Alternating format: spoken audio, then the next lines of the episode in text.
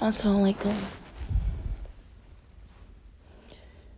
You have been holding on to this hurt, to this pain for so long. It has taken over your life. It has you doing things that you don't want to do. It has you not knowing your self worth. It has you not loving yourself. Brothers and sisters, I urge you today to heal. I urge you today to let go of abandonment. Let go of abuse. Let go of drug use. Let go of prostitution. Let go of self doubt. Let go of fear. Let go of generational curses. Heal yourself. Find yourself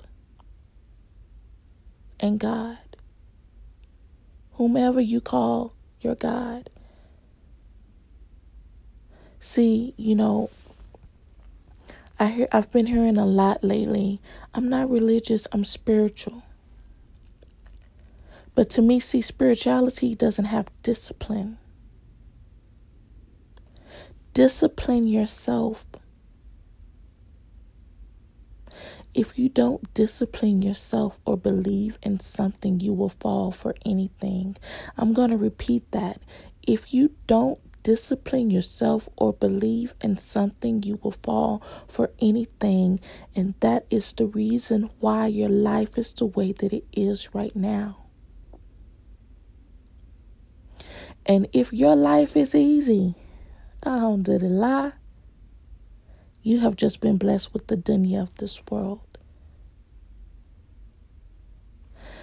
If your life is up and down, which is normal, Alhamdulillah, God is still working with you and working on you. Inshallah, I ask that, you know, this message touches someone's soul. And although my my listeners may not be Muslim, you don't have to be. You don't have to be. Heal yourselves.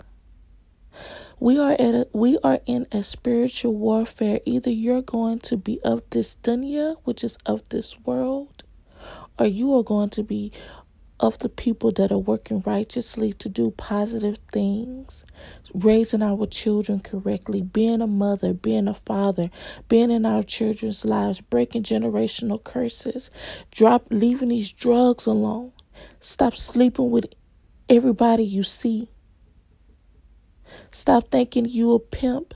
Stop thinking you finessing people. Stop thinking that, you know, stop stop living in this love less life.